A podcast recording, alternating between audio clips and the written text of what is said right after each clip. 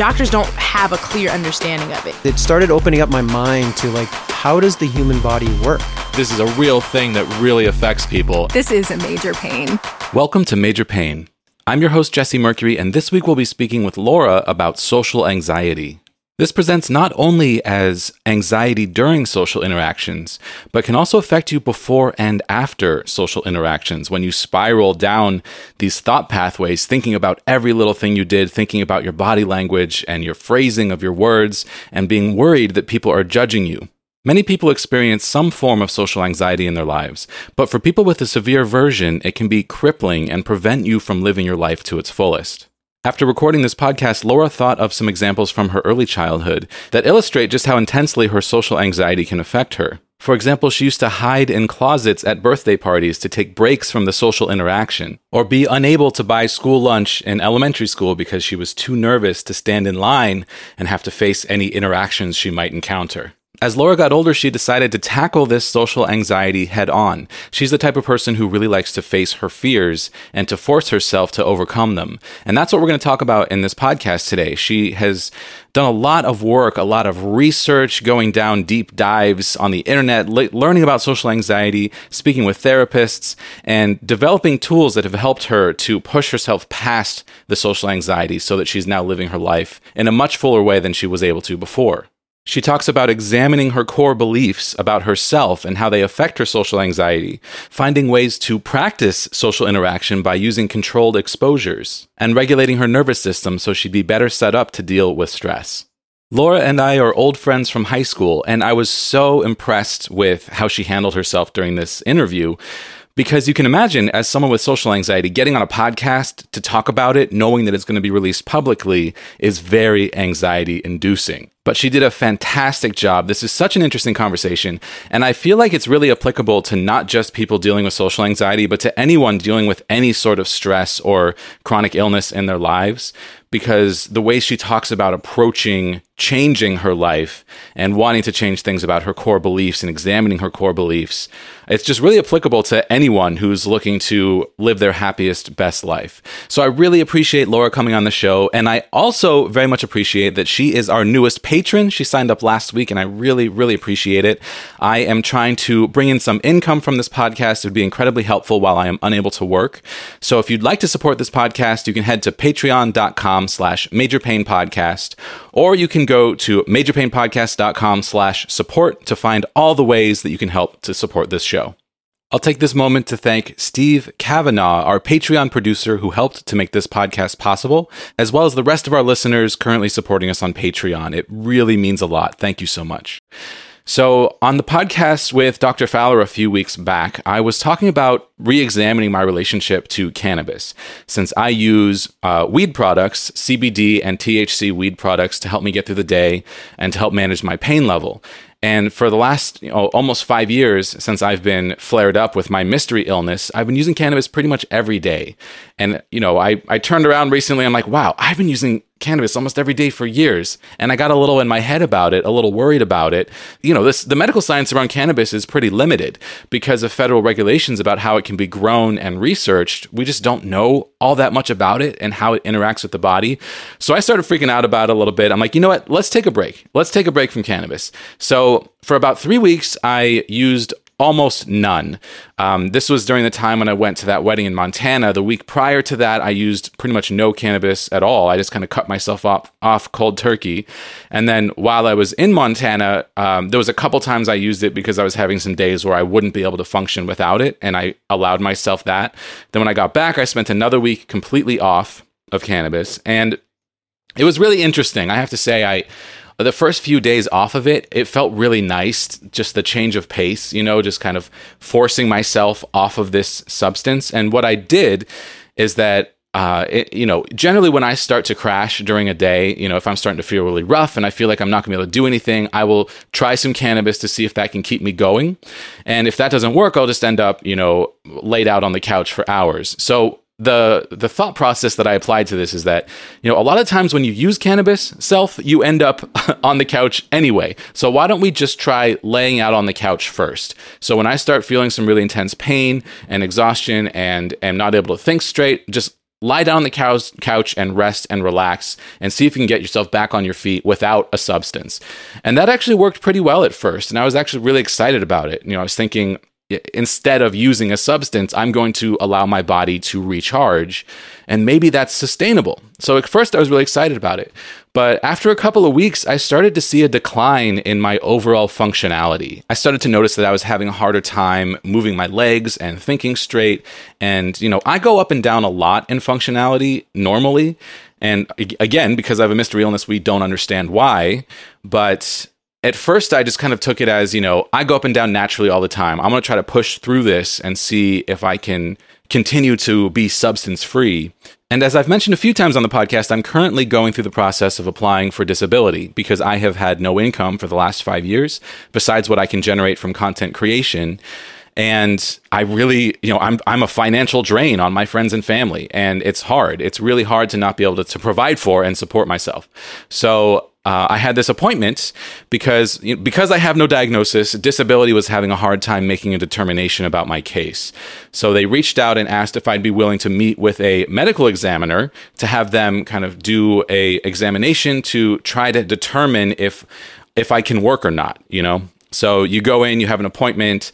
Uh, this person asks you a ton of questions and examines your body and just generally tries to get a sense of how you're doing to send a recommendation to the Social Security Administration as to whether or not they think that you are able to work. And I had been nervous um, for months, ever since we first booked this, this appointment. I had been nervous that I would have a good health day on the day where I went in to meet with the uh, medical examiner because I go up and down so much. If I were to have a good day, you know, my my illness is completely invisible on those days. Besides the fact that I'm using a wheelchair, um, like my muscle spasms, my difficulty speaking, my you know problems moving my legs, uh, they all turn down on a good day and then turn up on a bad day. So I really wanted to have a bad day, but I don't really know how to trigger that. The only way that I have been able to do that reliably is to not get enough sleep.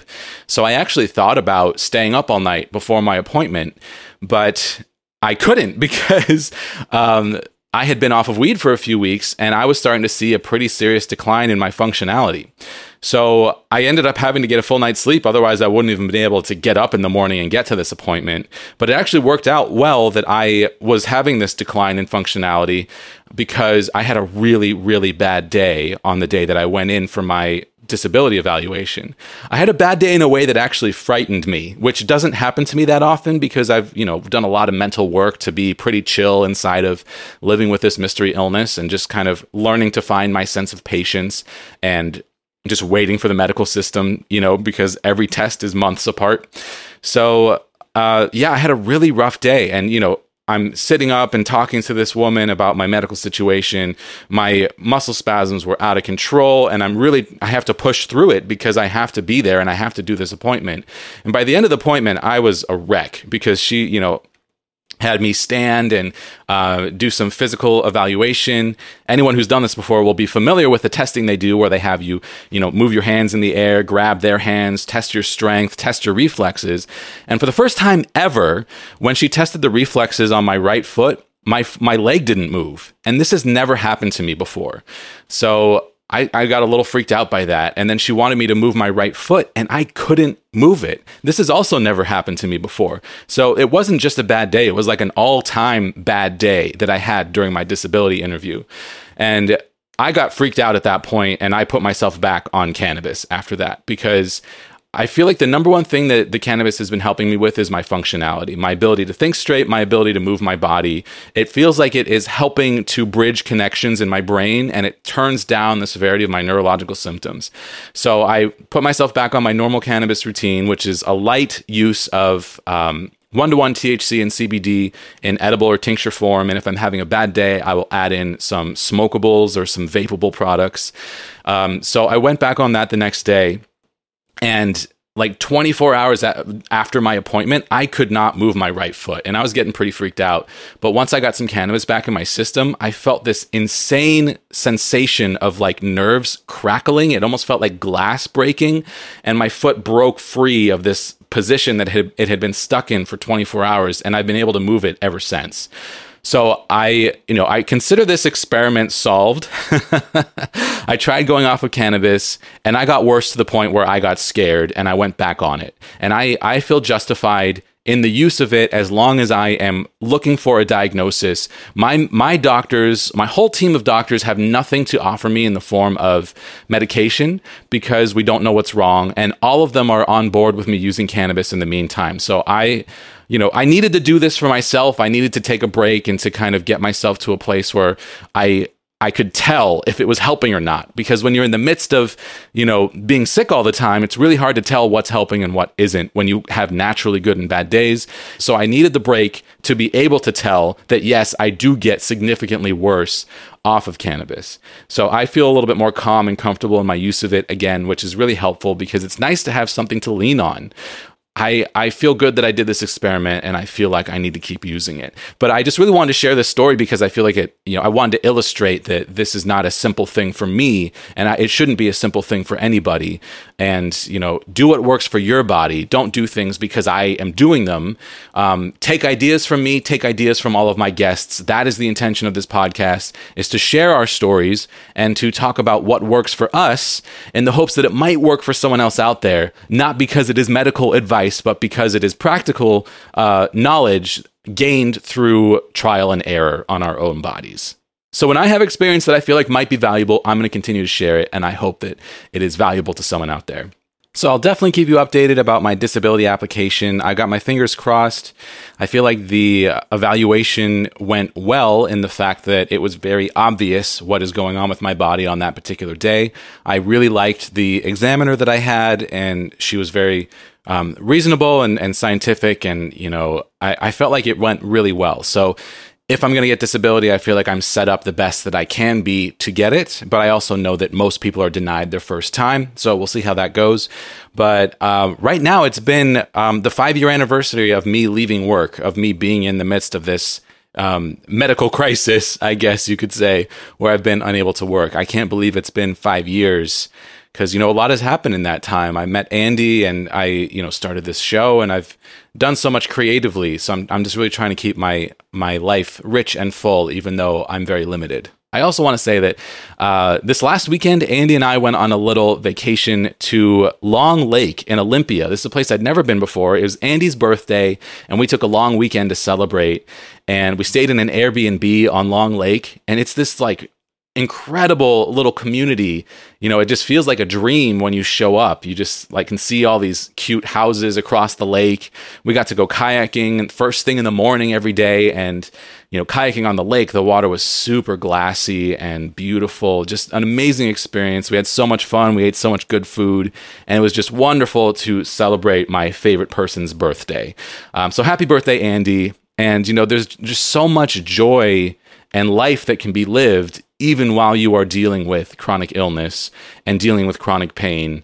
Um, you know, there's just so much that you can still do, even though it feels like the walls are closing in and you can't do so much that you used to be able to. There's still new experiences to be had. I'd never been to Long Lake before. It was beautiful. I can't wait to go back someday in the future. And it was wonderful to be there with Andy and to celebrate with her. And with that, we're going to get into our conversation with Laura about social anxiety.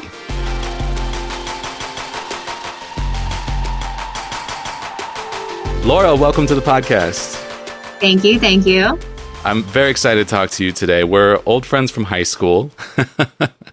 we reconnected recently and we've been chatting a bit. And then the idea for this podcast came up, and I'm really excited to get into it. I think that this is a topic that is very pertinent to the world right now as we're kind of, you know, for a second it seemed like we were coming out of COVID, but now we're kind of re entering COVID in a big bad way with the Delta variant. So, um, this idea of social interaction and social anxiety is really uh, going to hit home, I hope, to a lot of people. And I'm really excited to talk to you about it. Me too. And I hope somewhere out there it helps somebody. Yeah, for sure. So, Laura, tell us a little bit about yourself. So, I'm from San Diego originally, and I've been here most of my life, um, little breaks other places. Um, and about 10 years ago, I started grooming dogs. I discovered along the way in my career that I have a knack for nail trimming. um, and decided to make it a specialty. So, about six years ago, I started a mobile nail trimming business and then slowly phased out of grooming. And so, all I do now is nails full time. Yeah. So, you just have your own truck and you drive like a van you with all your gear in the back you drive around you trim dogs nails and then you move to the next dog Absolutely. So it's so cool because it's like you made this business yourself. It's like your own creation and you fully support yourself off of it. It's pretty amazing. Thank you. Um, yeah, I didn't really know that this is what it would turn into, but I'm big on why not. Hmm. And so I started as a side business. And when it didn't exist yet, I thought either no one's thought of it yet or I'm going to find out why no one's doing it. yeah, but it's working for you. It's it's so cool. I when we talked about this recently, I was so impressed that you have done this whole thing yourself and it actually supports you. It's pretty amazing. I'm also very impressed by your your rock climbing. You were telling me about this right before we started recording. Um, tell us a little bit about your rock climbing. I think it's so cool. So I started rock climbing um, about two years ago, and obviously with a fairly large break during the pandemic and gyms were closed. Um, and one of my clients is the manager of one of the rock climbing gyms locally. And I was going through um, a hard time because I'd just broken up with somebody. And, you know, after a breakup, you end up dyeing your hair, getting some piercings, a tattoo. yeah, buying a motorcycle. Um, yeah. yeah. And so in my case, I am generally very eager to find a new hobby. Um, and so it just kind of worked out perfectly that my client who manages the rock climbing gym was like, hey, do you want to come rock climbing sometime? And again, heavy on the why not. I was like, sure. No idea what that was going to even entail. I'd never considered rock climbing before as a hobby, but figured I'd give it a shot. Um, if nothing else, it would get me out of my head for a little bit, out of the house, give me something to do. Um, and so I went and I definitely have a fear of heights. A lot of people say that they don't want to try climbing because they have a fear of heights. Mm-hmm. Um, but spoiler alert, we all do. Yeah. um, and so I got about halfway up that first wall and was like, what have I done? um, and I was pretty terrified. Um, and what's funny is that of my anxieties, at the time, my social anxiety ranked higher than my fear of heights. Hmm. And so, honestly, the only reason I finished that first route was because my client had went through the effort to she'd gone through the effort to hmm. invite me and was watching me and i was like well i can't come down now wow so your social um, anxiety um, made you finish this because you, I know, isn't that so funny? More anxious to disappoint a person than for your own safety. yes, yes, absolutely.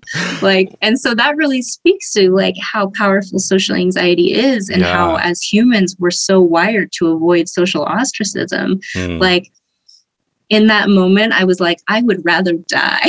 wow. Yeah, that's so interesting. Well, that leads us really well into this. So let's let's get into our topic of discussion. Uh, Laura, what is your major pain? My major pain is social anxiety. Um, and I'm really excited to do this podcast because I've come so far with social anxiety that two years ago, I would not have been able to do a podcast on social anxiety. Wow. Yeah. Yeah. I mean, we talked about this uh, a couple of months ago and I was really impressed with your wealth of knowledge about social anxiety itself. Like you've done a lot of reading and research and a lot of like self work. And, you know, neither of us are medical professionals. We're just people with things that we're trying to live with. But I felt like your perspective on it was really illuminating for me. And I thought that it would be a really valuable thing to share just because you're one of the most knowledgeable people that I've talked to about this thing that we're talking about. So yeah, so let's get into it. So, what is social anxiety? So, before I answer what is social anxiety, uh, the reason I know so much about it is because I have general high functioning anxiety. Um, and so I tend to do deep dives on everything. Hmm. Um, and so when I found, when I really decided, like, okay, social anxiety is something I want to work on, it's like, how do I do it? And so I kind of go big or go home on things. Um, and so I'm really happy to be able to share everything I've learned with everyone. Um, And I'll start by saying that social anxiety, it, feels like it feels like fight or flight um, in your body. And I think everyone has experienced fight or flight at some point. Um, and I think for people, most, I don't know about most people. Honestly, I've realized through all of this that so many people have anxiety, including social anxiety, so many more people than I ever knew. Mm-hmm. So I'm hesitant to say normal people as people who don't have, have anxiety. Mm. But instead, I will say ideally, ideally, you only experience fight or flight in situations where your life's actually in danger. Yeah. But with social anxiety, you feel it in maybe some social situations, maybe all situations, kind of depending on on what's personally the most scary for you or to what degree your social anxiety um, affects you. And so, for somebody who doesn't have social anxiety, um, imagine a time that you were very scared. So let's think of common fears. So, like heights comes to mind um, because that's another one that I have and one that I still struggle with on the daily. Um, you know, some people are afraid of driving, afraid of dogs, um, whatever it is that you personally are afraid of. Spiders, you know, clowns. I was I was about to say spiders. Um, yeah imagine feeling that way, but just because you're talking to somebody or anytime you're in a group, you're at a party. And imagine trying to have a conversation with someone while you're feeling that fear. Um, a good amount of your bandwidth is spent on the fear, and you have a lot less bandwidth to work on to actually have a conversation. And not only that, you have a lot less bandwidth for the rest of your day, for the rest of your week, so maybe you can't be social as often. And so, what's been really interesting for me is I've realized that I'm actually more social and less introverted than I realized hmm. because now that social anxiety isn't so inhibiting for me, I have more bandwidth. Um, and that's been amazing. Like, what a reward. Yeah. And that's just from the like recognizing that you had social anxiety and then starting to research it, go on this deep dive and learn tools to manage it and kind of you know give yourself a little bit of a reprieve is that right yeah definitely it feels like i used to have one hand tied behind my back hmm. and without that i'm capable of so much more than than i realized yeah it's been a really long time coming like i realized i had social anxiety when a friend told me who's a psychologist um, in my early 20s and i'm now 36 and so it's it's a long road and you're not ready till you're ready. Hmm. And I don't want to make it seem like a light switch went off or a light bulb went off and I realized I had social anxiety. I did a bunch of research and I'm done now. Uh, it's a long road and it's really, it's never done. Yeah. Yeah. I mean, I've definitely, I have experienced social anxiety and like the, I have had moments where it has been crippling, but it is not a constant for me it's like uh, you know, like I'll be in a situation and all of a sudden something will make me feel uncomfortable or I will get in my head about how I sounded or something I did. And it's like uh, it's like a bucket of ice water is just like poured on you. Like my whole body just kind of tenses up and then I just feel so uncomfortable and anxious and I just want to run away. It's like it's that fight or flight thing that you were talking about, you know? Um, exactly. Yeah. Yeah, like def- I've definitely experienced it and I feel like it definitely like got better and better as I got older and got into more social situations or more jobs where I had to be social, like, you know, working at Starbucks or working as, as a leasing agent. I just had to talk to so many people that I'm like, wow, I can do it. I can talk to people. And it really helped. Um, but I, it still happens to me every once in a while. And I feel like COVID has really complicated all of this because all of our social mus- muscles have atrophied because a lot of people, uh, you know, have either been from the initial lockdown or um, just like social distancing or social isol- isolation, a lot of our social muscles are not getting exercised the way that they used to. And it's it's not like riding a bike where you can just pick it right back up. You know, you have to kind of like build these um, build these skills back up. So for someone like you who learned how to do that pre-COVID, who's been working on this for years, I feel like there's a, you know, I'm really excited to pick your brain about the, the specific things that you've done. Um, but before we do that, I want to hear a little bit about your particular brand of social anxiety. So, just for you specifically, how did it manifest when you were younger? Like, what, can you give us any um, examples, like specific examples or stories of moments where your social anxiety was particularly crippling? Yes, definitely. Um, and it's so interesting to me that I didn't realize it earlier, like looking back and being like, oh.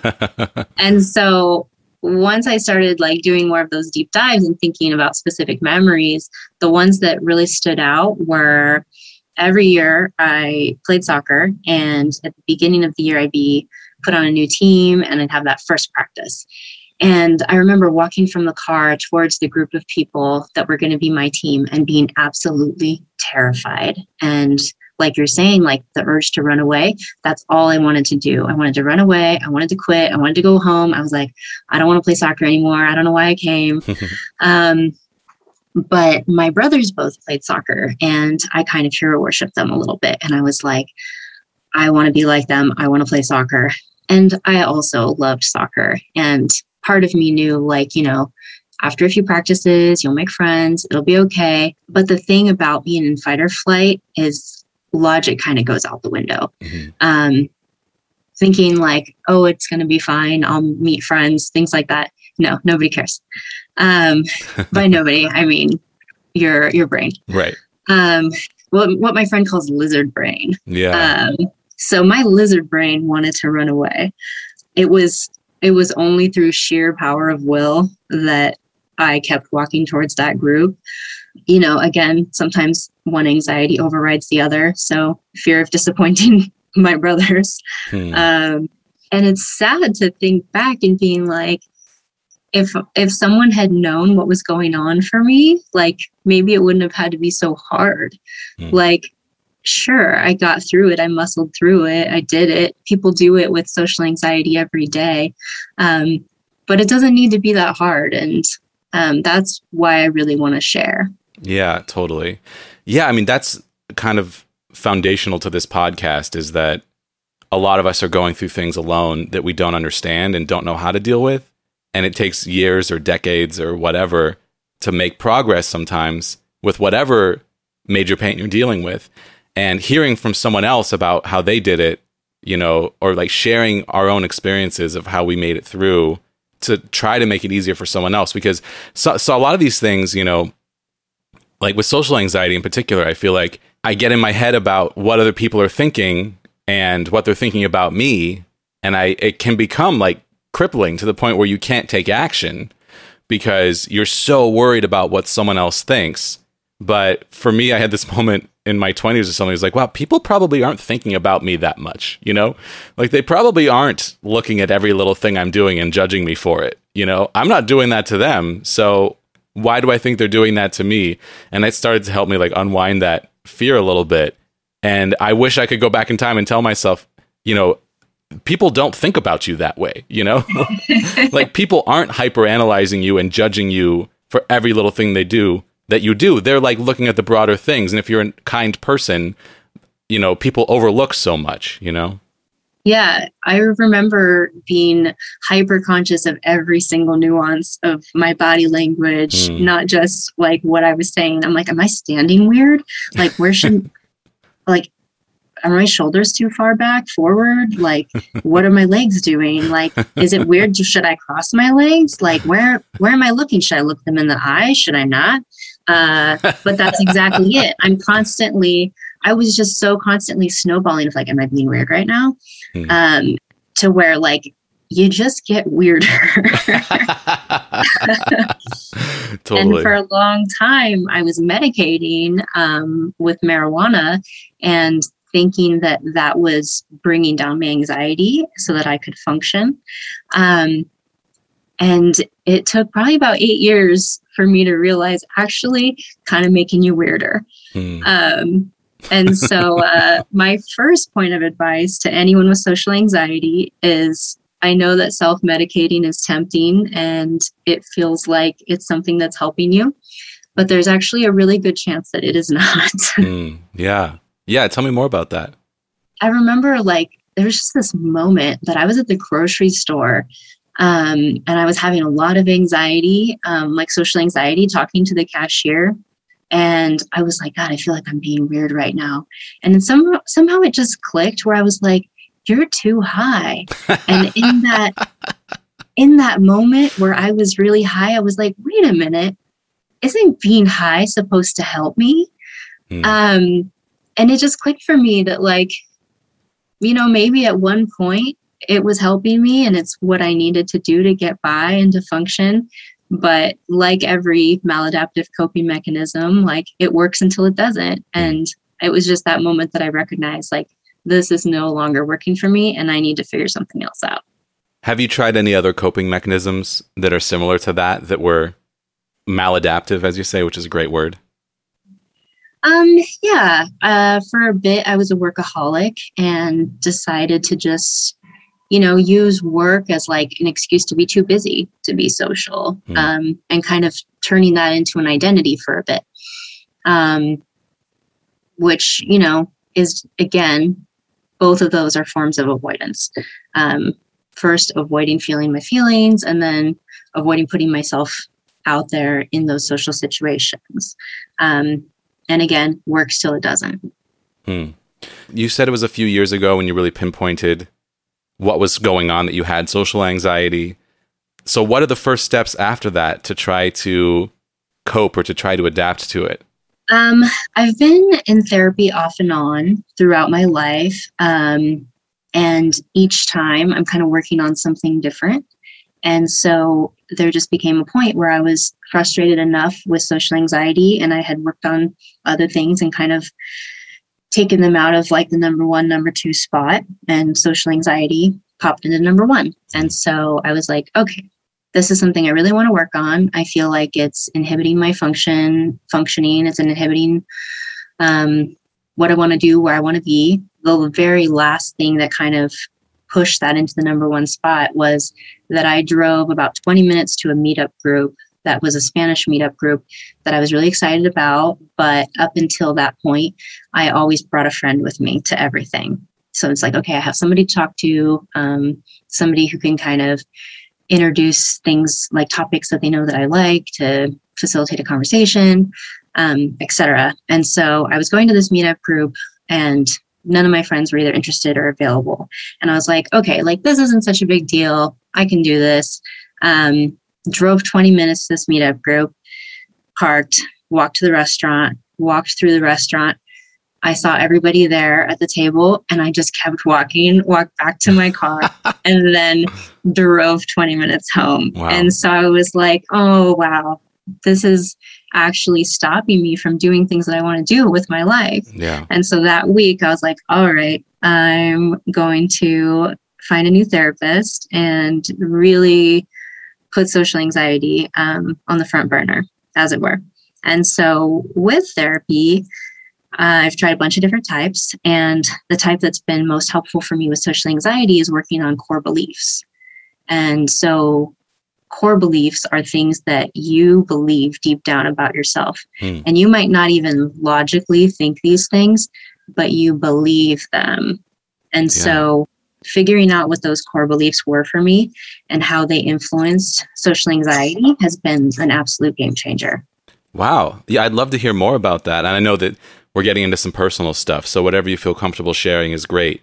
Um, but if you're able to give me examples of core beliefs, either yours or, or someone else's, so we can know a little bit about what you're talking about, that would be great. Yeah, um, I'm pretty comfortable sharing them. Um, I think the more I've gotten into this, I also have learned that these core beliefs are actually less personal than they felt originally because oh, they're beliefs that so many people struggle with. Yeah. And so knowing that actually makes me more comfortable sharing them. Um, I think a lot of us struggle with chronic feeling of unlovability. You feel like there's just something wrong with you. Um, you don't necessarily know what it is, but something. Another one that was really hard for me was feeling like people would leave me when they got to know me. Mm. So, regardless of whether that's a friendship, a relationship, any any relationship in your life, I'm just like the real me which goes back to the unlovability. The real me is unacceptable hmm. for some or another. And as long as I'm pretending to be someone I'm not, people will like me. But if I act like the person I really am, that people are going to discover my secret, that there's something wrong with me and they're going to leave. And so part of this ties into anxious attachment, which is a topic for another day. um, but those are two that I definitely saw how they related to social anxiety. Um, another one was basing my self worth on my value to other people rather than having intrinsic value. Um, and then another was that I'm either too much or not enough. Um, and all of these are both separate and one piece. They each kind of connect to the other. And so these are just my examples of what feeds into me having social anxiety. Um, some other people might have different ones. Um, but drilling down to those is what finally started to to unravel social anxiety as something that was holding me back. I, I know exactly what you're talking about. Like a lot of us have this feeling, especially maybe when we're younger, that that there's something, you know, that needs to be changed about us in order for us to be acceptable to other people. Or like, you know, instead of trying to be yourself, you try to be what you see around you so that you'll fit in better. And that is just exhausting. And then you end up in relationships that you don't necessarily even enjoy because you're being a fake version of you in these relationships. And to do that long term is impossible. So, yeah, I mean, that's always so like, you know, when you're first dating someone or something like that, it's like, well, I got to sh- put my best foot forward and show them the best version of me. Um, but you don't show them the real you. And then, like, you know, months or years later, the real you eventually will come out. And then, you know, what do you do then? Because you've built a relationship off of dishonesty in a way. And it's not like you're trying to lie, it's just that in a way you're kind of lying to yourself about who you are and what you want. Totally. And like, realizing that made me kind of change my point of view about whether I wanted to continue to be someone I'm not to get liked or loved. Because if someone likes me for who I'm not, they don't actually like me. Yeah. Um, they don't know you. Right, right. Yeah. And I'm like, wait, do I want to be liked for who I'm not or for who I am? Yeah. Um, and when that clicked, that really made a huge difference. I would rather be letting people not like me be a filter for like are these my people rather than trying to fit in where I don't belong. Totally. Is part of this learning to be okay with people not liking you? Yeah. And how, just kind of accepting. so yeah, that's uh the big question, isn't it? Um a big thing for me figuring that out was thinking like finding your tribe. Yeah. As it were. Totally. And not everyone's going to be your person, your people, and that's okay. My therapist said once to me like what's what's the worst thing that happens if somebody likes you? Why is it what's so bad about somebody not liking you? And it was one of those times where I was kind of mad at him because I'm like, I don't have an answer for that. um, and so like it was one of those, okay, I'm going to have to chew on this and come back to you later. What are the consequences that are so terrible about somebody not liking you? Eventually, I did just like sink into actually another question that he said. If somebody doesn't like you, like, do you still like them and why? Hmm. And if they don't like you, like, why do you care? Like think of somebody you don't like. Do you care what they think of you? And i was like yeah. And then like the more you think about it you're like wait why is that? I just slowly learned really with with practice that if someone doesn't like me like they're not for me.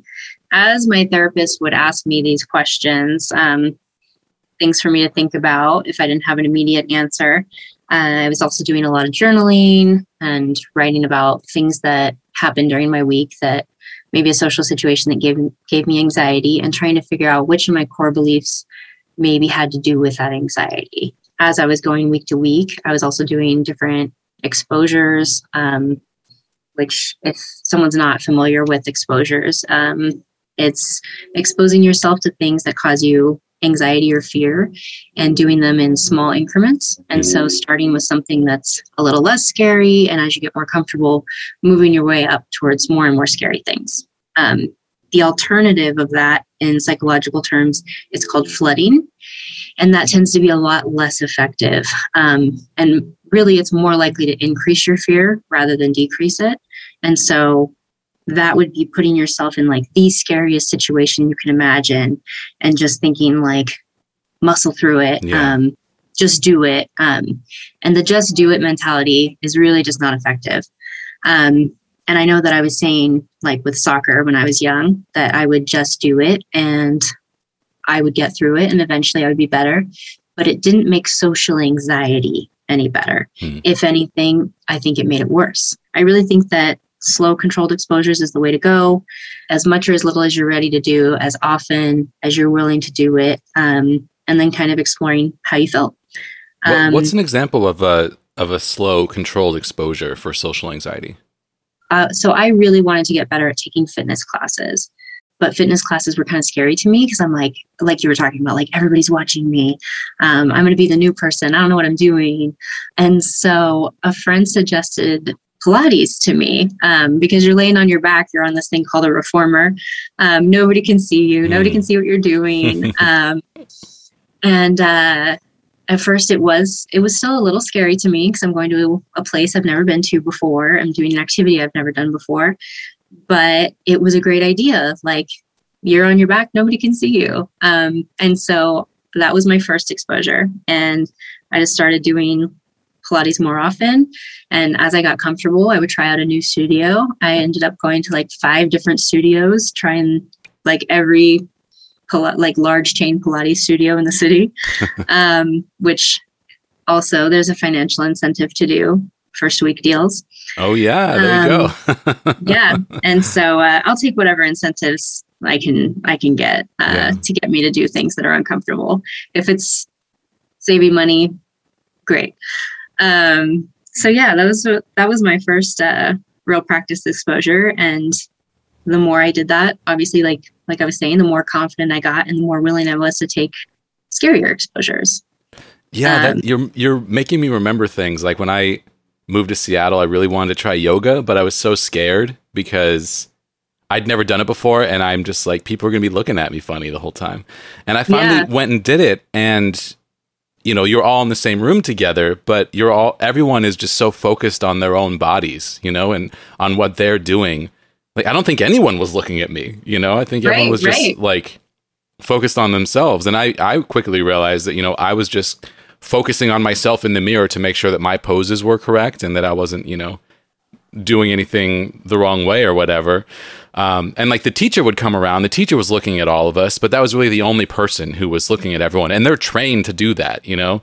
And Right, it was right. a much more comfortable situation than i expected. And i did it for years and i loved it so much. And you know if my body weren't in you know doing unexplained mysterious things or my legs don't work as well i'd still be doing it. So yeah i mean just getting out there and trying something is often less frightening than the idea of doing it and getting Yeah. yourself across the first hurdle to actually do it is the hardest part Totally. And I will take the smallest hurdles that I can take.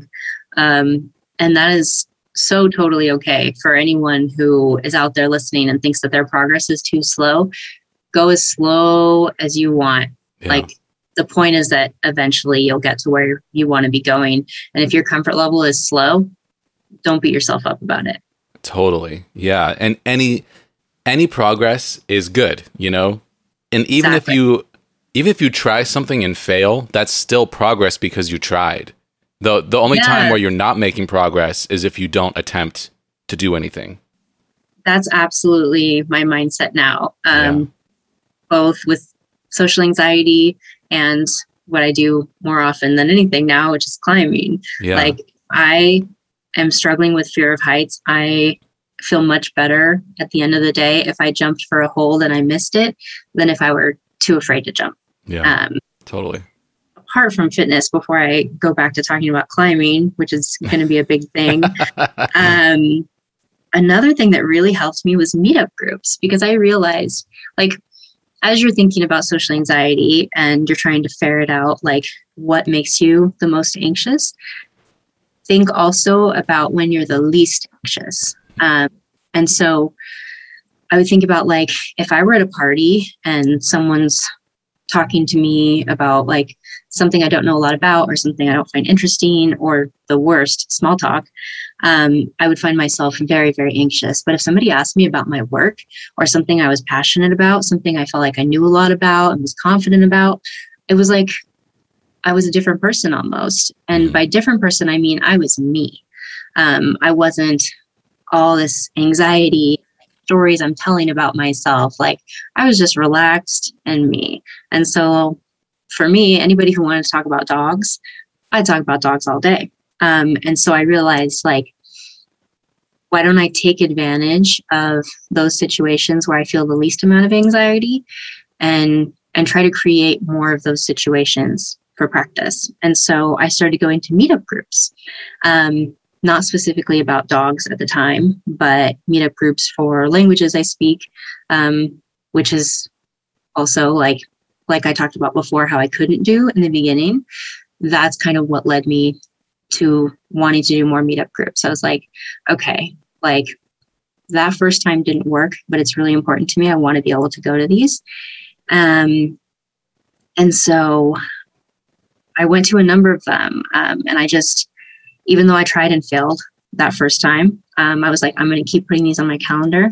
I'm going to you know, like we're talking about small incremental steps, I'm at least going to park my car.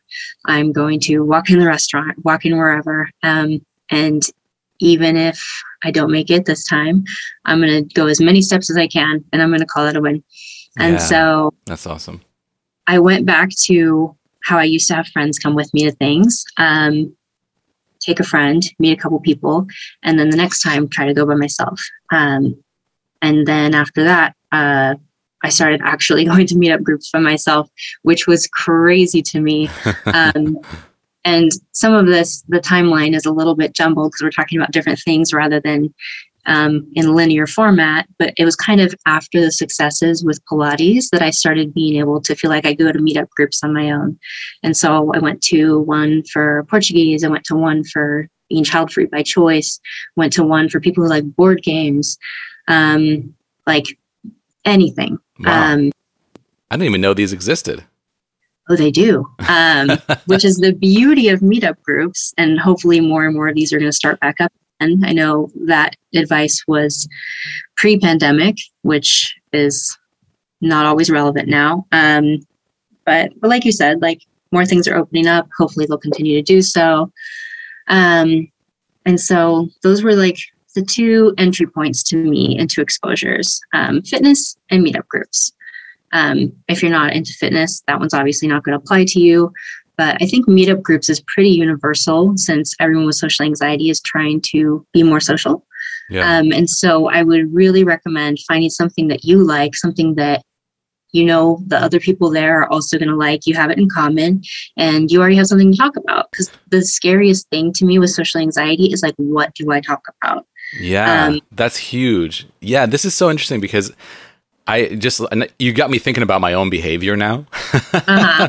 oh, welcome to welcome to the club where yeah. we overanalyze everything we do. Yeah, yeah, and like my social anxiety was a lot worse when I was younger, and you know, after moving to Seattle, I was like in this new city where I didn't know anyone and I was kind of nervous about meeting people.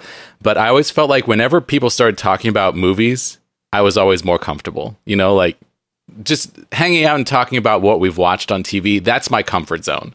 Um, and that's why I started a sci-fi podcast back in the day was that I wanted an excuse to talk about my favorite thing with people where it's like I'm inviting you over to talk about science fiction. Is that cool? Cuz that's what we're going to talk about. We're going to record it. We're going to put it out. Yeah, uh, exactly. Yeah, it was like that was kind of my own excuse to have conversations about something that I was comfortable with. Um, and I realized, you know, relatively recently that that was kind of a crutch for me, you know, talking about TV and movies with people instead of talking about real stuff or real life or, um, you know, like what what what's going on in your life and stuff like that, because that could get scary or uncomfortable or whatever. I'd always just want to talk about movies. Although, as we're talking about exposures for social anxiety, highly encourage just talk about movies, talk about whatever you like. Yeah, and totally. Eventually the deeper stuff will come. Yeah, you know, finding finding the thing that you can talk about is the hardest part. So like that's what you're saying is, you know, go somewhere where people are expecting to talk about something that you like and you have a jumping off point. Um, yeah, and another tool for that that I have learned is people love talking about themselves. So if you just like if you're feeling uncomfortable, ask someone about themselves and keep going until you find something that you're interested in and then share what you're interested in about the thing that they shared about. Like that's a tool that I like learned at some point that has really served me well. Yes.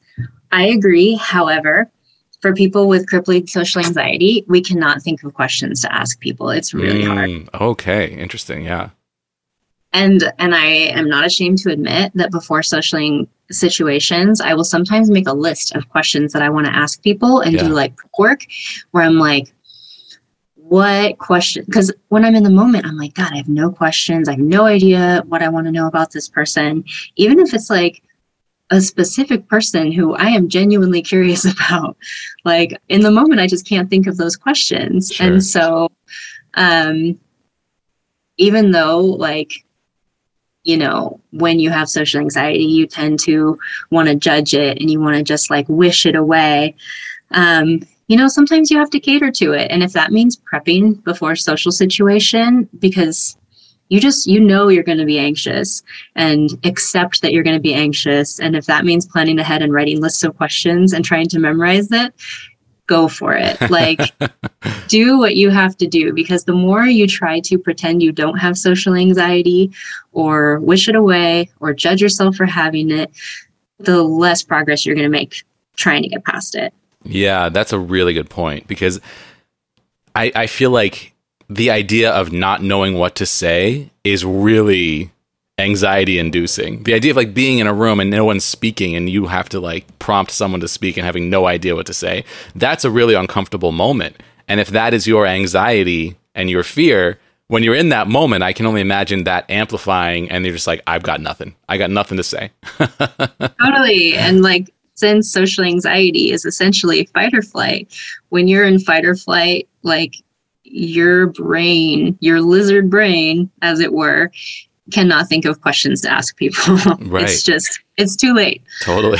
um, all, all you want to do is run away. Yeah. Uh, and so I will legitimately, if I feel like I'm going to be anxious, just plan ahead for it. Um, and not just with like prepping myself for what I think I might want to say. I don't have to do this all the time anymore, which is really nice. Um, but I definitely did when I was doing exposures.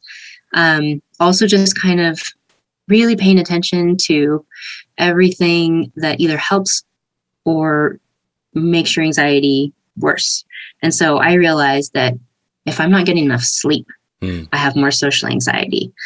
Um, or if I've not had enough hikes, um, like the more I'm out in nature, I feel like the more that calms my nervous system. Um, and also, I recommend people look more into into regulating their nervous system. I feel like that's a big thing that has helped me. I know for a lot of people, meditation helps. Um, I'm still not there yet. Like, I love the idea of meditation, but sitting still and just being alone with my thoughts is still something that's that I feel like is not quite where I'm at. Yeah. Um, and so part of regulating your nervous system is breathing and so I do practice breathing. I want to say I'm not that great at it, but I'm still technically alive. And so I feel like I'm not I'm not like the worst at it. What, what do you mean by practicing breathing? Like sp- specific breathing exercises? Like deep breathing in a way that calms you mm-hmm. rather than like the shallow chest breathing that people with anxiety, I think, are especially prone to. Mm-hmm. Um, so just paying attention to your breathing because the way you breathe is telling your nervous system if you're okay. Um, hmm. And wow, so that's so interesting. You can consciously use your breath to try to tell your body that you're okay. Um, and you know it's not like we can change our heart rate consciously um, or a number of other things about our nervous system but breathing is one thing that we really are in control of hmm. and so i've tried to make it my first reaction now when i'm feeling anxious how's your breathing? Check in with your breathing. And so see i'm doing it right now. Um, now i'm doing it too. see everybody's thinking about breathing. Um, and You've so, incepted the entire audience. and so I noticed that, like, when I'm out in nature, I'm doing very deep, slow breaths. Um, and obviously, when I'm hiking, they're maybe a little quicker breaths. They're maybe a little bit more difficult to to breathe deeply. Um, but it's when I'm conscious of my breath and when my breath is most at ease. And a calm nervous system means that you can handle more perceived threats and that your threshold before you feel that something is a threat is a lot higher. Yeah. And so with social anxiety for me, I know that if I haven't slept a lot that week and I'm tired and I try to go to a party, which is like one of the harder things for me. I'm really good at one on one situations now. Um, but the larger the group is and the more noise there is, the more small talk there's going to be.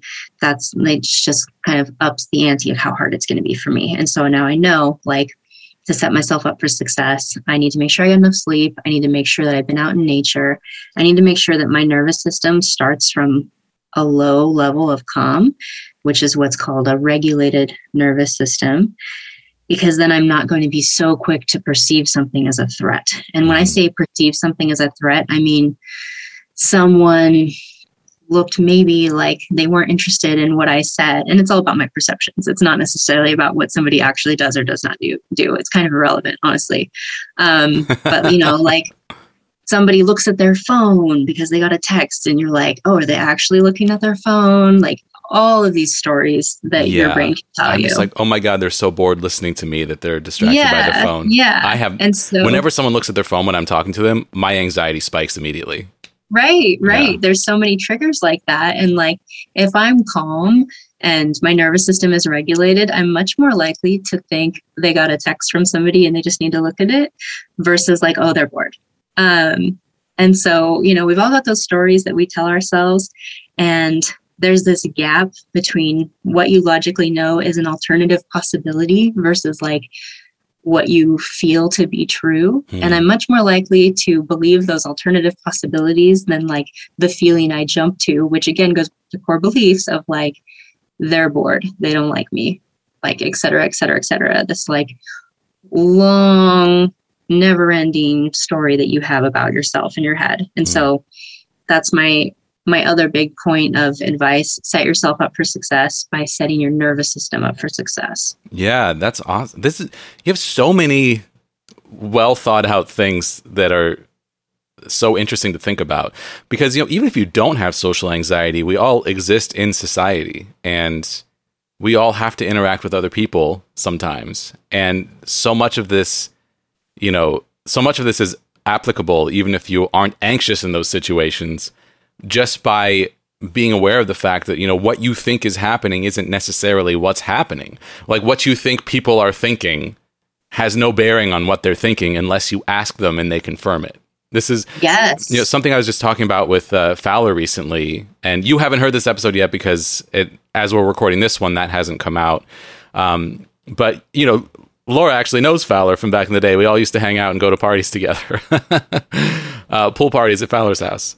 But parties where I was high so that I could go to a party. Yeah, and you brought a friend. I always I remember you always brought a friend with you.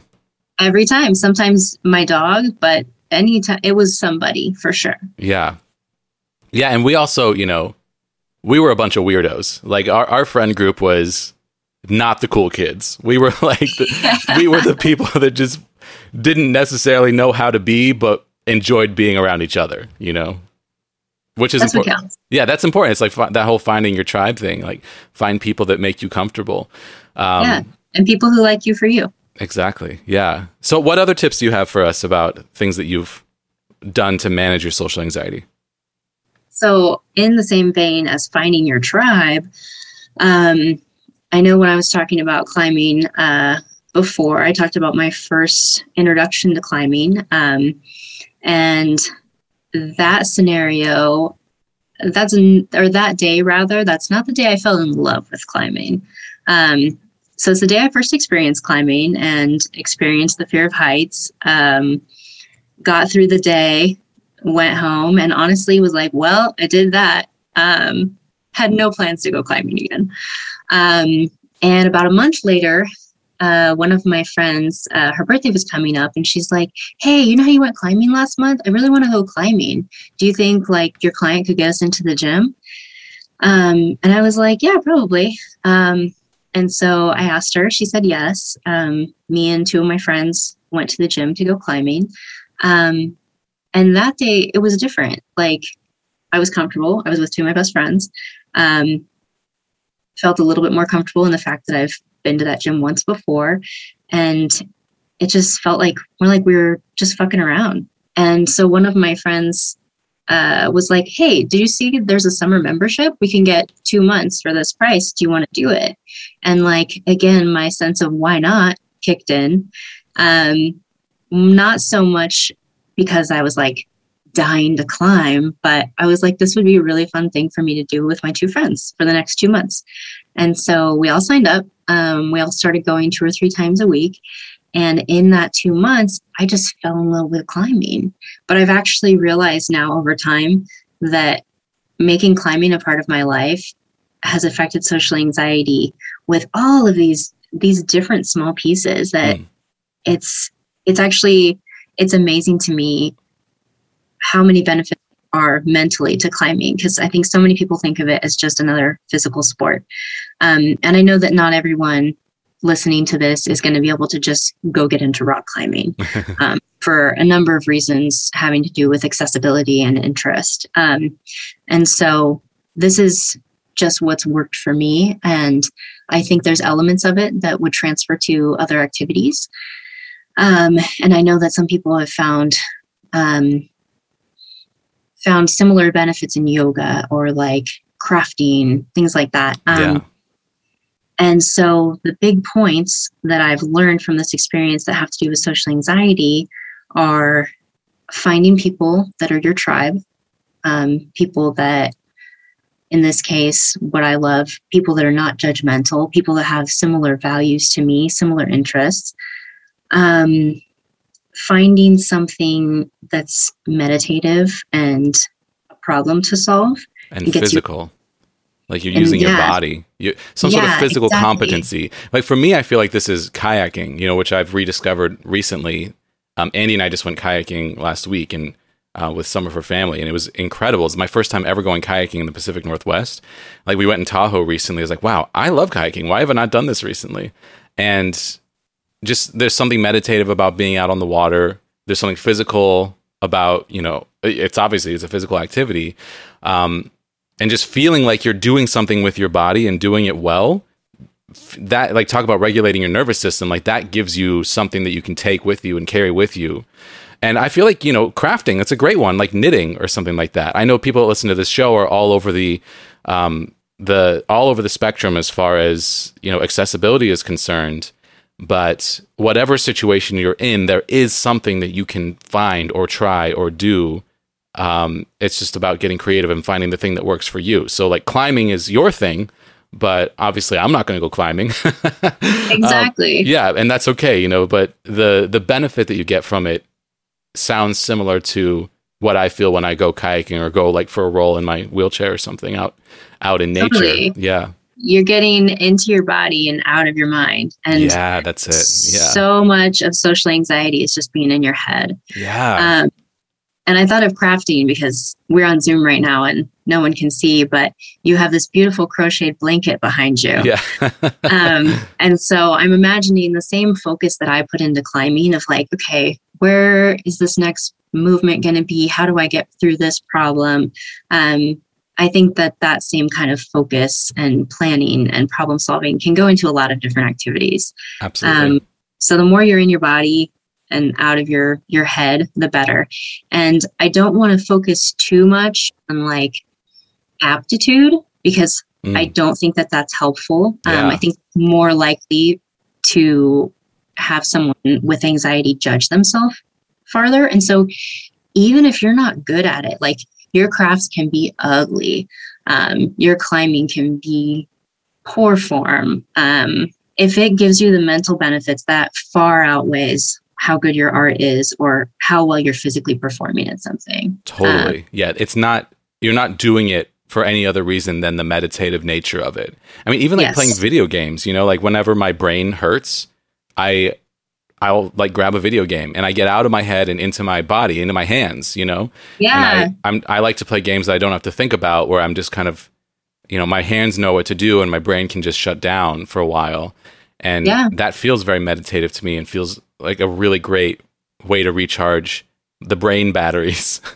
yeah, yeah. Yeah. And if you also have the aptitude aptitude for something, that's obviously going to be more ideal because then you get extra benefits of building confidence. Um, Yeah. And the more confidence you have in one area, I feel like you can transfer that to confidence as a whole. And the more confidence you have, the lower your anxiety is going to be. Um, but I definitely wanted to mention, like, that I don't want to focus too much on aptitude, but Yeah. more so I agree how to fix that. your attitude. I totally agree with that. Like, especially if someone is going through some sort of like chronic health challenge where they have where their abilities have changed. You know, Yeah. like for me, uh, for example, for me, um, I used to feel like when I was doing stuff like surfing or kayaking, or whatever, I had to always be getting better at it. Yeah. like yeah. hol- hold myself to that standard of always be getting better and now i've realized like that's not helpful at all like all Right. the thing that's helpful is to hold yourself to doing it you know yes. you don't need to go further every time you don't need to do better every time like the things that i learned you know in like band when i played in marching band in high school it's like every time you um every time you get on this field and we do this marching band routine you need to be a little bit more precise than the time before and you're always getting better. And every day when you eat your breakfast in the morning just think about how can i eat this cereal better than the day before? Like this is stuff that you know my band director used to talk about and i really internalized it to my whole life. It's like how can i always be improving? But that's exhausting and sometimes like when you're dealing with health challenges or anything like that you can't improve and Right. holding steady or being okay with doing worse but just doing it is the important thing. Just like you getting out there and doing it. yeah exactly. Yeah. It's tough. And like, since, like you're talking about how it's kind of like something that society has drilled into us, I think that's another reason that a lot of us have really similar core beliefs. And so, one of my core beliefs of like my value not being intrinsic and my value being based on my productivity, my ability, um, like almost like transactional rather than just for being myself. Hmm. That's exactly why I don't want to focus on aptitude because it just further fuels that core belief rather than trying to undo it and work towards humans having intrinsic value. Yeah, totally. Yeah, like when you're out in the woods, you know, you feel sort of at one with the life of the world, you know? And it, it exists and it's alive and it's beautiful and that's and you enough. appreciate that. yeah. And you're a part of that. And you you are that too. And we're all Right. completely disconnected from that because we're also focused on productivity. And you know, the COVID lockdown it, I think was really hard for a lot of people who were productivity fo- focused because all of a sudden you can't be productive and if your sense of self is tied into your occupation or your productivity it was it almost felt like your sense of self was ripped away for a lot of people and that's really really hard to deal with and learning how to kind of like get up in the morning and self motivate and be okay with being yourself and existing is really really hard um, Right. yeah but you know out in the woods the trees and the squirrels they're doing that every day just that's just how they live man you know they're just Mhm. hanging out um, and they're beautiful and we love them for that. yeah and we why can't we love ourselves for that Right. yeah. Exactly. So so what's your next tip for for learning to live with social anxiety Uh, so I touched on it a little bit before of just accepting that you have anxiety. Um, it's like a little uh, takeaway from Buddhism of which I am not a Buddhist, but I've picked up little things here and there that I found helpful. And the biggest thing is uh, resistance is suffering. And so the more you try to resist anxiety, like the worse it's going to get because, you know, now you're just, you're even more in your head. Oh God, I'm having anxiety. You're judging yourself for having anxiety and you're like, ugh, I'm the worst. Why do I struggle with this? um, and so instead, just kind of be like, I'm a person that struggles with anxiety. That's okay. It's going to be there. It's going to be like my annoying little tag along sibling that's just behind me. Um, you know, my mom made me bring them, whatever. Um, and, you know, the more you accept it, the more I've actually found that I'm also able to talk about it and like make jokes about it. Um, instead of pretending it's not there, I'm just like, you know what, whatever, I have anxiety. Um, you know, sometimes I'll just be feeling anxious and I'll just say it, like name it. Um, and what I found while while doing that is that so many people have anxiety. You're not Yeah. alone totally. and and an like a benefit I didn't even expect from that is that then you have one more thing that you can bond over with people, something else you have in common. You can talk about it. Um, and being like, man, I have this special bond with this person now because we talked about something that, you know, mental health struggles. So many people are are afraid to talk about because our culture doesn't want you to to talk about. You know, there's taboo, there's shame. Um, but you're like, I just bonded over something that's kind of like we're told to be ashamed of with this person, and it's a it's a more special bond than like are you talking about talking about movies to not talk about something deep. Like movies are great, like you know you like the same movies, that's cool. But I've found like the beginnings of some really deep relationships the last few years with like other people that struggle with anxiety, and then like there's just one benefit after another from each of these steps. And then you have someone that you can talk to about anxiety when you're feeling it and like share your successes with too, you know, like be like, oh, this happened to me. I was feeling this way. Um, and so every little piece kind of builds on the next one. And so if you do have anxiety, I really, really recommend you accept that you have anxiety. Don't try to fight it. Hmm. And then talk about it. Let it be there and you'll find that a lot of other people have anxiety too. Yeah, I think a theme running through a lot of these um, tips is learning to accept yourself as you are instead of Mhm. trying to change who you are. And part of who you are is having social anxiety, and that's okay. You know, yeah, and like you said, like so many people do, um, and there is so much social stigma around it, which is ridiculous. Like, why are we stigmatizing something that so many people are dealing with? Because then when you have to like hide it, it gets worse. Yeah. So we're just like forcing people into this stupid cycle of of being uncomfortable and and not feeling like they fit in, and you know, it's and just it's such also a normal like futile. thing. You know, it's such a human thing too to have anxiety about because like i was talking about how i would rather fall off a wall and and die than be socially ostracized. Yeah, granted obviously that was some very black or white thinking and some jumping to conclusions. Um, but the the desire to fit in is wired into us as humans. And so of course the threat of not fitting in is going to be really really scary to a lot of us. And so you're judging yourself for something that is wired into your brain. Yeah. it's not you it's just it's something that you experience Yeah, and I think you know that whole resistance to suffering thing is interesting because I think some of us like want to fit in in places that we that aren't a good fit for us. You know, Yeah. like if you don't know yourself very well and you're like, I want to, you know, fit into this cool crowd, and you yeah kind of that's high school right yeah, there exactly. Yeah, you like conform yourself to try to fit into this thing that isn't you, and then you kind of lose a sense of yourself along the way. Um, like that can be really dangerous for your overall emotional well-being. Um, but it's something that we, I think, we all kind of feel at one point or another. It's like, you know, that's the cool kids crowd, and I want to be accepted by them to know that I'm cool. Instead of being like, you know what, I don't even like these people. I, I totally every time I talk to them, I have a horrible time. Not to say that all cool kids are awful, you know. I'm not saying that at all. I'm just saying that, um, like, cool is com- is a construct. It's relative. Yeah, it's Mhm. relative. We made it up. It doesn't necessarily mean anything. I think what I think is cool is someone learning who they are and being themselves. Like, I think being the most yourself you can be is awesome. The people that I know who have like who are the most unique individuals, I think that's the coolest thing.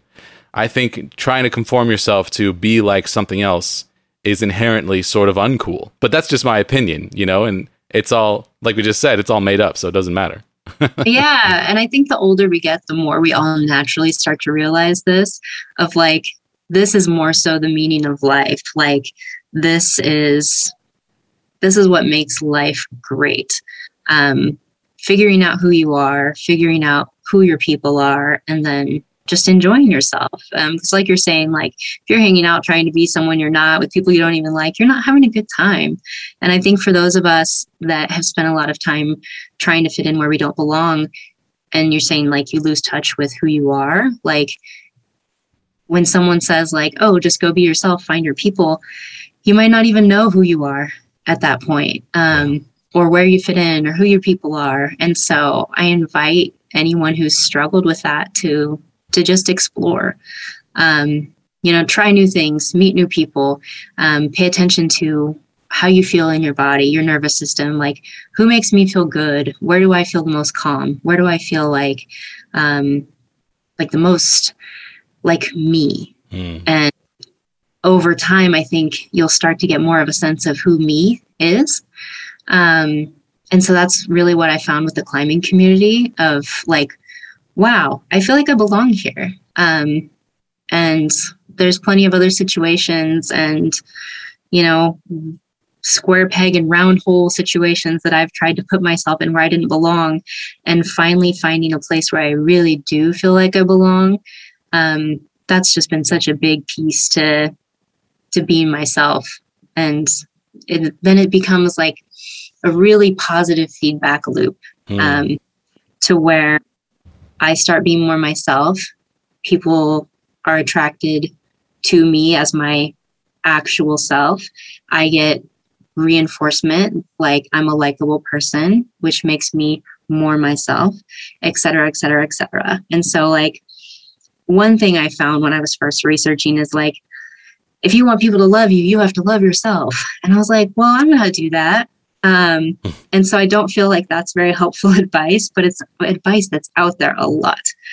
Um, and eventually I found something that said, like, this is crap. Like, sometimes you need to see it to believe it, and you need to see, like, someone that loves you for you to believe you're lovable. And there's nothing wrong with that. Like, saying, love yourself before others will love you. It's just like another way to blame yourself for not being enough. Oh wow, um, interesting. I haven't heard that put that way before. And and it's so counterproductive. And like mm. if you're ever evaluating whether something um, is something you should be trying to do, um, be like, did that work? Was it helpful? Like if it's not, throw it away. Yeah. So if love yourself before someone else will love you is not helpful to you, throw away that entire concept. Don't keep trying um, of like, there's something wrong with me. Like, I'm going to fix this. I'm going to love myself. Um, yeah. And so for me, like that positive feedback loop, it had to start somewhere and it didn't start with me. Wow. Oh, that's so interesting. Because, you know, I'm a big RuPaul's Drag Race fan. And at the end of every episode, Ru always says, you know, if you don't love your if you can't love yourself how the hell are you going to love somebody else or something like that? And it's so common. Yeah it's very common. And i think that there is i think the part of it that is helpful is that loving yourself is important you know? Yes. And but what you're saying that i had never thought about before is that that statement is conditional that you know that if you can't love your if you don't love yourself then you are not ready to receive love which yeah yeah. Therefore therefore you, you don't, don't, deserve, deserve it. it. exactly. Mm-hmm. yeah and mm-hmm. there is that is sort of harmful. I, I hadn't thought about that before. Or it could be internalized as harmful. Like it could work for some people and not for others. Like this is not yeah. something which that is has why to I be say if it's not helpful throw it out. Exactly. Like it, if, it if it's help helpful you, then great. Yeah this there's no right or wrong to to this. It's just you know mm-hmm. um yeah i mean there i think that we can all agree that self-love is an important thing but how, however you get there as long as you get there it doesn't matter Yes. And if you're not getting exactly. there, then there is something that you can adjust to make it easier for yourself to get there. I always talk about like tricking myself into being happy, where I kind of like set myself up for things to like no matter what happens to have joy in some way or another. Um and I I, I feel like a lot of these tips that you've shared and tools that you've shared are are sort of along those lines of like if you aren't happy like what can you do to set yourself up for happiness and Yeah. you know i think that i mean you shared so many awesome tips do you have more i know you like taken some notes and you've prepared which is so exciting um, do you have Hmm. more tips or did we hit the end of the list Uh, let's see. Um, yes, as someone with anxiety, I definitely did write out a list and make a plan. So, my last one is another thing that uh, one of my friends who likes Buddhism told me. Um, and it's that the world is imperfect, impersonal, and impermanent. There's two things that I was really able to take from that um, depersonalizing how other people respond to me and treat me. Um, and realizing that sometimes that has more to do with them than it does with me. Um, and letting go of the illusion of control. A lot of what goes into having anxiety is wanting to control things because they're less scary if you can control them. Mhm. Um, but control is an illusion. If the world is imperfect and impermanent, like things are just not always going to be the way that you'd like them to be, and nothing's ever going to stay the same, for better or for worse. Um, and so I can't control how other people feel about me at the end of the day, no matter how hard I try, and no matter how perfect I think I'm being at conversation or who I think I'm presenting myself to be. No matter what I do, I cannot control how someone else feels about me. Um, and me trying to control that, it at the very like best case scenario, it just leads to a lot of anxiety on my part that I'd rather not have to struggle with.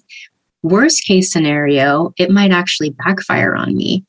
You maybe just by not being yourself, like let a possible new friendship go because they would have connected with you as who you actually are. Mhm. Um, but by trying to be someone you're not, you know, you're just you're doing a disservice to yourself. My last piece of advice: let go of the illusion of control that anxiety wants you to have because you have none. Hmm. And although that sounds scary, if you really lean into it, it's absolutely liberating. Just things are the way they are, they're going to be the way they are. What's meant for you will come to you. What leaves you was not meant for you. And that's the beauty of life. Yeah. Yeah. Something that's really helped me along those lines is recognizing that the things that you had in the past, even though they might not exist now, you still had them, you know? Like I think about, you know, my dog Miles, like we had this amazing 17 year relationship together and he's not around anymore and to keep myself from falling into this hole of like, oh my god, I can't believe my dog has died. I just focus on celebrating the time we had um, instead of focusing on the fact that that time is over. Because as you get older, you recognize that more, you know, there's always going to be something new. Things are always going to end and there's always going to be new beginnings. And getting stuck in what you wish you had isn't helpful. Um, but celebrating the things that you used to have, it can be really cathartic, even if they don't exist anymore. So, let, letting letting go of that control of you know wanting things to be permanent that aren't because Yeah. nothing nothing Um, yeah. and learning wanting things to be different. yeah and learning to celebrate what you had even if you don't have it now and learning to look to the future has been really helpful to me especially with my health challenges where it's like i can't go for bike rides or jog anymore and i hope to again someday but i don't know if i will or not um and yeah it's tough to like to not think about that all the time and to like get my head out of the things that i can't do instead of just focusing on what i can. Um and recently i've been going through this process of sort of reconnecting to the things that i used to love um like back in my you know my early years or like my mid my 20s or something um, like reconnecting with old friends getting back into kayaking um, remembering things that i loved that i don't do anymore or people that i love that i don't talk to anymore and trying to reach out and um, you know th- things that aren't lost that were just kind of forgotten that can be rekindled and i've feeling like more and more like I'm getting more in touch with myself through that, which has been really powerful for me. So, yeah, it's like some things have been removed from my life, but other things are there that didn't have to be gone that can be brought back. So, I don't know. I don't know where I'm going with this, but it's been helpful. Whatever I'm saying has been helpful for me.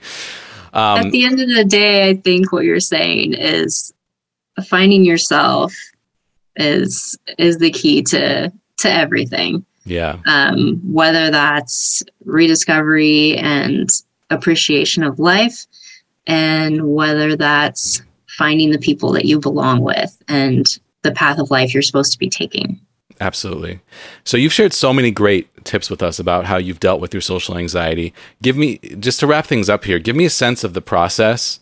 Um, I know you, you spent years like researching and going to therapy and learning all these tools and then self applying them, and you've made so much progress. But what is the shape of that overall? Like, I, I don't want people to be thinking, oh, if I can't do this right away, it's not going to work. Because obviously, no one does it right away. So, wh- what does the process itself look like? like? How many years have you been on this journey? And when did you start to see progress? It's been about two and a half years.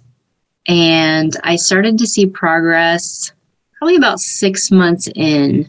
Like, I'm sure there were smaller increments that must have kept me going. But the first aha moment of, like, oh my God, like you just it's it's like i just realized one day that i was currently doing something and enjoying it that i wouldn't have thought possible yeah. before yeah. and just like just pausing and looking around and being so happy and that moment was when i was in a fitness class at the gym i had just been doing like fitness class after fitness class of different types starting with pilates um, just things that were more and more nerve wracking.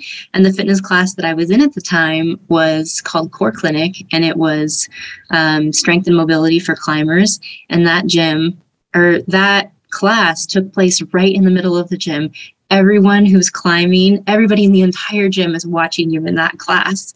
And I was having a great time. I'd made friends in that class. Like, we did something new every week, which would have terrified me before to not know what it would expect what I would expect unlike a Pilates or yoga class that has the same sequence every time. It was different every single time. Everyone was watching me. And I was like not only there I was enjoying myself. And I was like holy shit I've made it. Yeah. That's awesome. Yeah. And so um I think the order in which you you do all these things and which suggestions you you think might help you or not really doesn't matter. Um, you know because it's going to be different for everyone and just kind of experiment and see what works for you.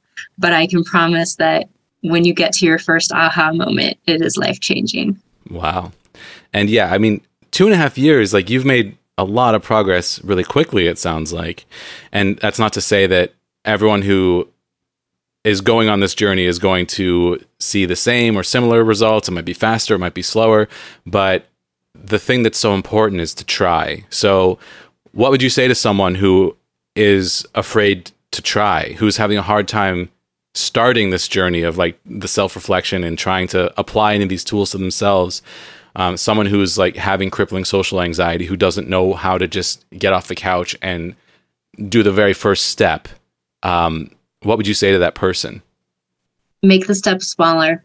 Mm. Make it as small as you need to, even if it sounds very, very silly. Like if you can't even go get the mail because you think someone might be outside and see you, like go and get the mail in the middle of the night. Hmm. Do whatever you have to do to get moving. Once that ball's rolling, you've got inertia on your side. Keep taking steps. And if you can't even get started, just make the steps smaller. Yeah. You got it. That's awesome. I love it. Laura, thank you so much. You did such a great job today. We covered a lot of ground, so many awesome tools. You did some prep work and it, it showed. Um, I really appreciate all the thoughtfulness that you've applied to coming on the podcast. And you did an amazing job. Thank you so much. Thank you. It's been really great and always great to chat with you as well. Thanks for listening to this episode of Major Pain. I'm Jesse Mercury, your host and the producer of this podcast. Artwork by Egg Salad Salad. Our theme music is the song Time Machine from my sci fi synth pop album, available at jessemercury.bandcamp.com. Send your thoughts or questions to our email address, majorpainpodcast at gmail.com. You can also use that address to find us on PayPal. Tips are greatly appreciated. Don't forget to leave a positive rating and review on Apple Podcasts or the podcast platform of your choice. Find more information about this show or leave a comment on any episode at our website, majorpainpodcast.com. Major Pain is supported by listeners on Patreon. Thank you to our $2 per month supporters, our $7 per month patrons Naomi Adele Smith, Sonny Roberts, and Laura Stevens, and our $25 per month producer Steve Kavanaugh. Learn how you can support the show while receiving special recognition and gifts at patreon.com slash majorpainpodcast.